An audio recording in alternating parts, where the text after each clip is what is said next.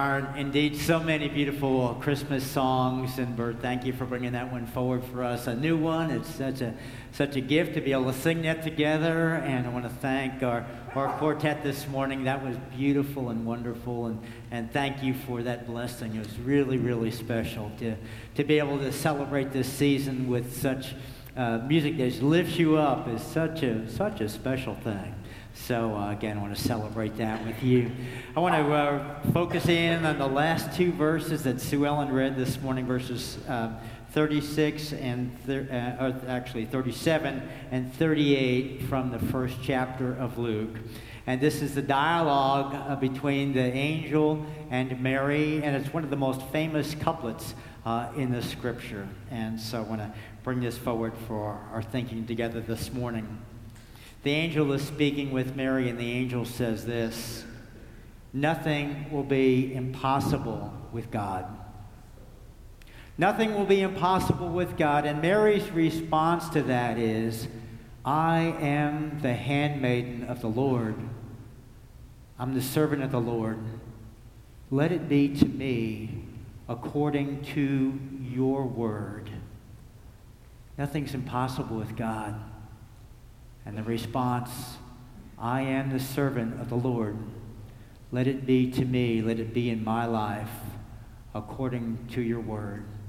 This is the word of God for all of us as the people of God. Thanks be to God. Let's pray together, gracious God. We do give you thanks for this word. We do give you thanks for the light of truth that it shines on our path, and particularly in this season, the way it begins to open to us what your coming really means and the ways that you would envelop our lives in that plan of your grace that would, would open not only in and through Mary, but in and through us. And so we ask that you would use this word this day to draw us into that place where we would know that with you all things are possible and we would know that, that we can give our assent in ways that we enter into all that you have for us in Christ's coming. And for that, we give you our thanks and praise even as we join in our time of worship this day in Jesus' name. Amen. You know, I guess when you get this close to Christmas, the question is, are you ready? And hopefully your answer is, you know, pretty much so. You know, if you're not ready by now, there's not much time left. I want to let you know. You know, hopefully, uh, are you ready? Are your gifts uh, bought? Hopefully, you can put the check by that. Uh, hopefully, you can put a check by most of them are wrapped. You know, maybe so, maybe no. Who knows about that? You know, hopefully, if you're about to do any bake or have done some baking, hopefully it's pretty well, you know, out of the oven by now, and you can put the check by that one, and maybe there's still some some baking left to go or some cooking left to, to do, and you say you're almost ready there you know, maybe if you have company coming in, and I see a lot of company here, and it's such a blessing to have you here and say, you know, golly, put the check by that, people are here, and, and that's good. Or maybe you're planning on going someplace, and uh, that would be good too. Got your travel plans made, you know, and so you go down the list, check, check, check. I think I'm almost ready, you know, maybe yes, and maybe no. And when I ask the question, and you think maybe yes, maybe no, I want to also ask, are you ready? For maybe more. Not simply maybe yes, maybe no, but are you ready for maybe more? Because when we come into Christmas, it's not simply about how we go down our checklist and, you know, am I ready? Am I ready? Am I ready? This is all the things that I do. When it comes to Christmas, it's really going down and getting ready for all the things that God does for all the things that God is about to do. Because when you come into the scripture, what you see is, you know, Christmas is about angels, and it's about birth announcements, and it's about big assurances that nothing is impossible with God. It is about the Holy Spirit that moves in human lives. And how, when that Holy Spirit moves in human lives, what it conceives in us and what it bursts in and through us. It's about Jesus, the Son of Mary, coming as the Son of God to be your Savior, to be my Savior, to be the Savior of the world. The question is are we ready for more?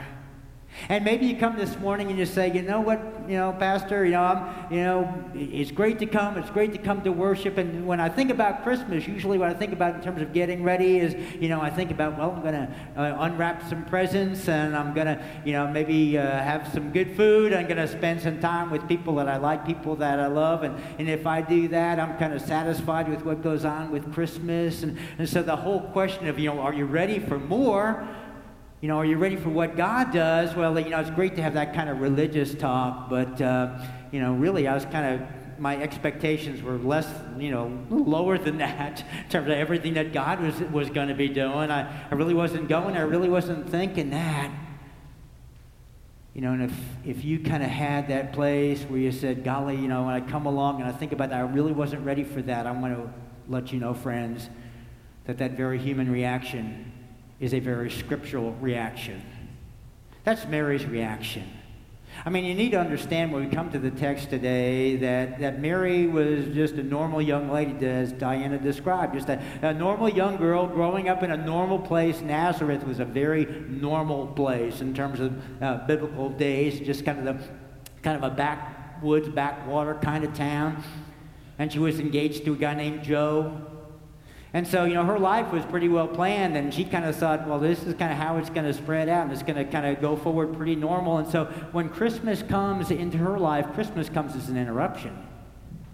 You need to know how that first Christmas comes as an interruption, and her response, her reaction to that in the Greek is the word diatarasso.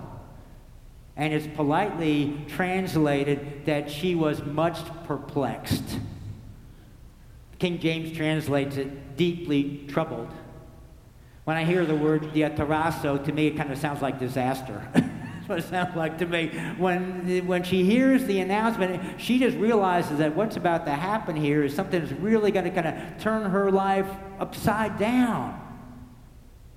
And so her response is one of diatarasso, deeply troubled, deeply perplexed, was she ready to receive what God had to give, what God had to bring? Was she ready for what I call the impossible possibilities of Christmas? Because I want to tell you, friends, when it comes to Christmas, to me, that's what we're dealing with. That nothing is impossible with God and all those things that we think about are impossible, all of a sudden they become possibilities for not only Mary, but for you and for me. And the first impossible possibility is this as I read through the scripture this morning you have found favor with God. You have found favor with God. That's the angel's greeting to Mary I think that that is this scripture's greeting to you and to me that you have found favor with God. Favor means that you have a place in the heart of God. Favor means that God has a heart for you. I think if God had a cell phone, the way I like to look at it is you would be on God's Fab 5.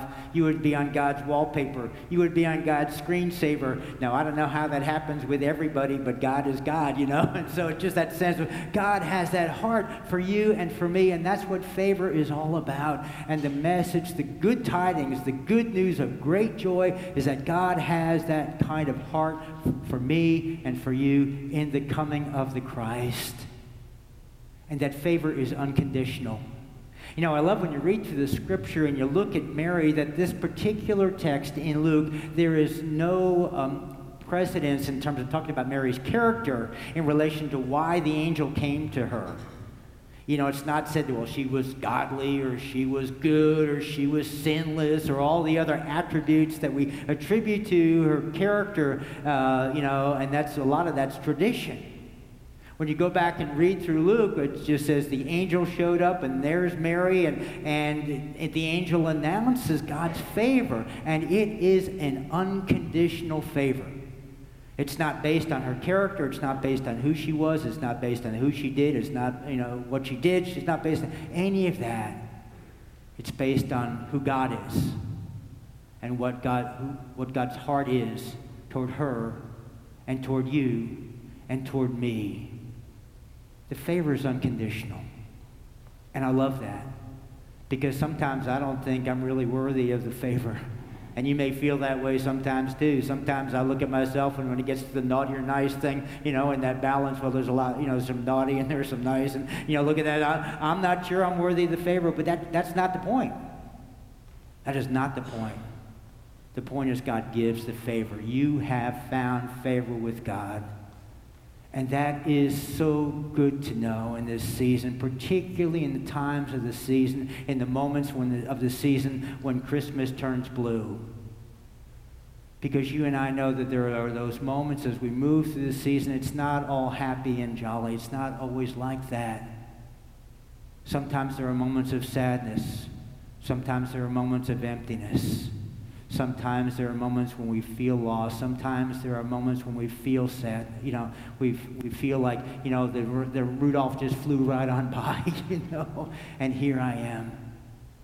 And when we find ourselves in those moments, we need to know the favor of God is with you. In the scripture this morning, the angel comes along and says, You have found favor with God. The Lord is with you. See, in those moments, the Lord is with you, not only in the happy moments, but in the moments where we need a light to shine in the darkness, where we need hope to become, to come to us in despair. The Lord is there right then. You have found favor with God. Impossible possibility number one. Impossible possibility number two. Favor has a name. Favor comes with a name. Favor is personal. Favor is person to person. When you read through the scripture, I love how the, the messenger of favor is Gabriel, and the chosen one to read the recipient of favor is Mary. Favor is about people to people. I saw that in a, in a beautiful way this last week. We went caroling to our homebound. And our homebound are, uh, you, you, know, they are folks who were active here in the church. They're no longer able to come to church. And so to take the joy of Christmas to them is such a blessing. And I experienced a blessing in a powerful way this last week. When I saw that the messengers of favor that went over to, to bring God's favor to our homebound, their names were Ryan, the names were Marlo, and Carter, and Ethan, and Adam and Hayden. And I saw those children come, and I saw those children begin to carol the ones who were to receive the favor. And their names were Gloria and Flo and Doris and what you began to see is when those little kids came and they sang with such enthusiasm, because I tell you, when little kids sing songs, there is a lot of enthusiasm in that. And particularly when they sing Jingle Bells or Rudolph the Red-Nosed Reindeer or something that they really can lean into, you know, they come along and they sing that. And those women, as they watch those kids, you could just, it, it was transformational. You could see their faces light up. You could see their eyes get bright. It was almost like they were looking at their own children. It's kind of like they were flashing back to, to times when they were looking at their own kids. Or maybe they were looking back into their own childhood. But whatever it was, it was kind of like they were looking right at the face of Jesus Christ. It was a beautiful, beautiful moment. See, favor comes person to person, name to name. And I want to let you know, friends, that there are those kind of moments in these days for you. There are those moments there are those opportunities. And what we need to do is we need to watch for them. We need to look for them. We need to be vigilant about them because they are there. Christmas hope is there. Christmas joy is there. Christmas peace is there. The, the moments are there. They may be small and they may be subtle, but they are there. And as you and I look for them, you will see them. And you will see the opportunity for them. Because sometimes when it comes to favor, sometimes you are favor's messenger. Sometimes you are the one to bring the peace. You are the bring the one to bring the hope. You are the one to bring the love. And the opportunity is there. And sometimes we're the one to receive. And the opportunity is there to be open to see and to receive. But impossible possibility number two is that the favor comes and it comes to you and to me, and it has a name. Impossible possibility number three is this that when God comes and when Christmas comes, God comes with a plan. You and I need to understand Christmas is not simply about a morning and it's not simply about a season and it's not simply about an experience. It is about a plan. It is about a plan that God has to bring God's salvation into the life of the world, and the strategy of the plan is incarnation. And what incarnation means is that God's going to take God's love and God's going to birth that love into human flesh. And God's going to birth that love through human flesh. And that's how God is going to do it. God is going to use human beings to bring God's love and salvation into the life of the world. And we see that in its ultimate way in Mary, in terms of how she, the Holy Spirit, moved in her life and how she conceived the Son and how she brought her son into the world, the angel says, That son, that baby that you're holding in your arms, is the Son of God. The Son of God who will rule over the house of David. And his kingdom shall be forever. And so there's that whole notion that God's love and coming in all its fullness wrapped up in that little baby. See, God has that plan. And in that baby, that baby becomes for you and for me the empowerer, the enabler, the equiper, the one who opens up the plan for, for us. So that as we think, think about living our lives through Christmas, through his coming, we find the power, we find the strength, we find the way to know that in us, God's love would be born. And through us, into the life of the people around you, God's love would come. And so, as we think about Christmas, as we think about the plan, what you begin to think about is in my relationship, in my marriage. For Christmas, how do I bring God's love forward in my marriage? In my family? How do I bring God's love forward? How do I birth it into my family? With my friendships? How do I bring God's love? How do I birth His hope? How can I provide his peace? How can I help make that happen? Because that's where God is going. That's where how God moves in Jesus. And what's important is that we know that there's a plan. And that as we see that there's a plan, we begin to understand that's how God is going to work in our homes and in our families and on our jobs and in our world. He works in and through you and me to make those things happen that we hope for for, the, for lives around us. We are the ones who are part of the plan. Incarnation is how it happens. And so he brings that forward as impossible possibility number three. And impossible possibility number four is this that you and I get the privilege, and I do mean the holy privilege, of saying yes to all of the above.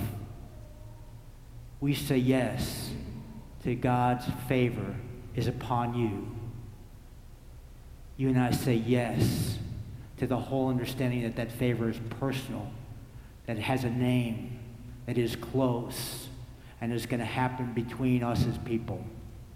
We say yes to that whole understanding that incarnation, God's love, is going to be birthed in your heart and in your life. And God's love is going to be birthed through your life into the lives of others. See, oftentimes when we come into this particular text, we really focus on verse 37 where, where the angel says, Nothing is impossible with God. And all those things I just mentioned, you know, they may seem impossible, but, but God is who God is. And so God can do those things. They are all possibilities for us. But you need to understand that they are part of a couplet because the rest of the couplet goes like this once it's said once the angel says nothing's impossible with god then i just picture that God and Gabriel just holding their breath, waiting for Mary. You know, what's Mary's answer going to be? Because you see, Mary has free choice. Mary can make her own decision. Mary has something to respond in terms of what she has to say back.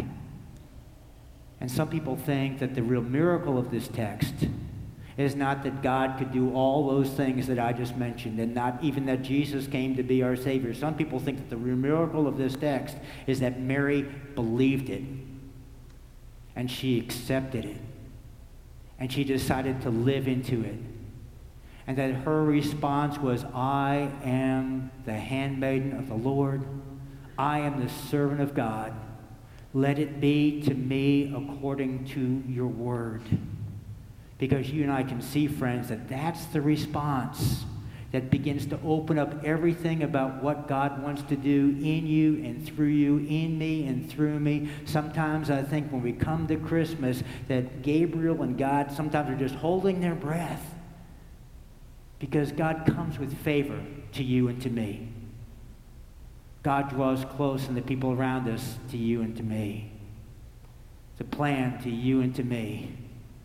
And God's just waiting for you, and God's waiting for me to say yes. To say yes. I am one who seeks to have that heart that serves God. And Lord, let it be to me according to your word, according to all that you have spoken. The holy privilege that we have is to say yes. And when we do that, the impossible possibilities begin to come to pass. And when we say yes, that's when we are ready for Christmas. I love how Philip Brooks brings it forward in our closing hymn. The third verse goes like this How silently, how silently the wondrous gift is given. God imparts to human hearts the blessing of God's heaven. No ear may hear him coming, but in this world of sin, where meek souls will receive him, still the dear Christ enters in. The impossible possibility of Christmas. In the name of the Father, the Son, the Holy Spirit. Let's pray. Gracious God, we give you thanks for the gift of this season, the gift of this word, for the way that it invites us into your plan, into your purposes, for the way that it invites us to, to look inside and ask ourselves, are we ready? To look inside and to know that with you nothing's impossible.